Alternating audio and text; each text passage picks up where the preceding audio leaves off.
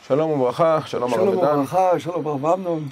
פרשת תולדות, אנחנו קוראים את אחד הסיפורים היותר מורכבים בספר בראשית, על גניבת הברכות, הברכה שיצחק ייעד לעשיו, והנה בא יעקב כדברי יצחק, בא אחיך במרמה ויקח ברכתך.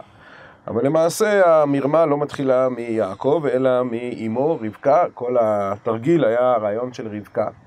ומדי שנה כשאנחנו מגיעים לפרשה הזאת, השאלה מתבקשת, מדוע רבקה עושה את כל שהיא עושה בדרך של מרמה ועורמה? מדוע היא פשוט לא באה ליצחק ואומרת לו, יעקב הוא האיש שראוי לקבל את הברכות מבין שני הילדים שלנו? כל הדרך הזאת של הערים ולהטעות בלי שיח, זה מעורר קושי. זה ודאי מעורר קושי, ונתחיל אולי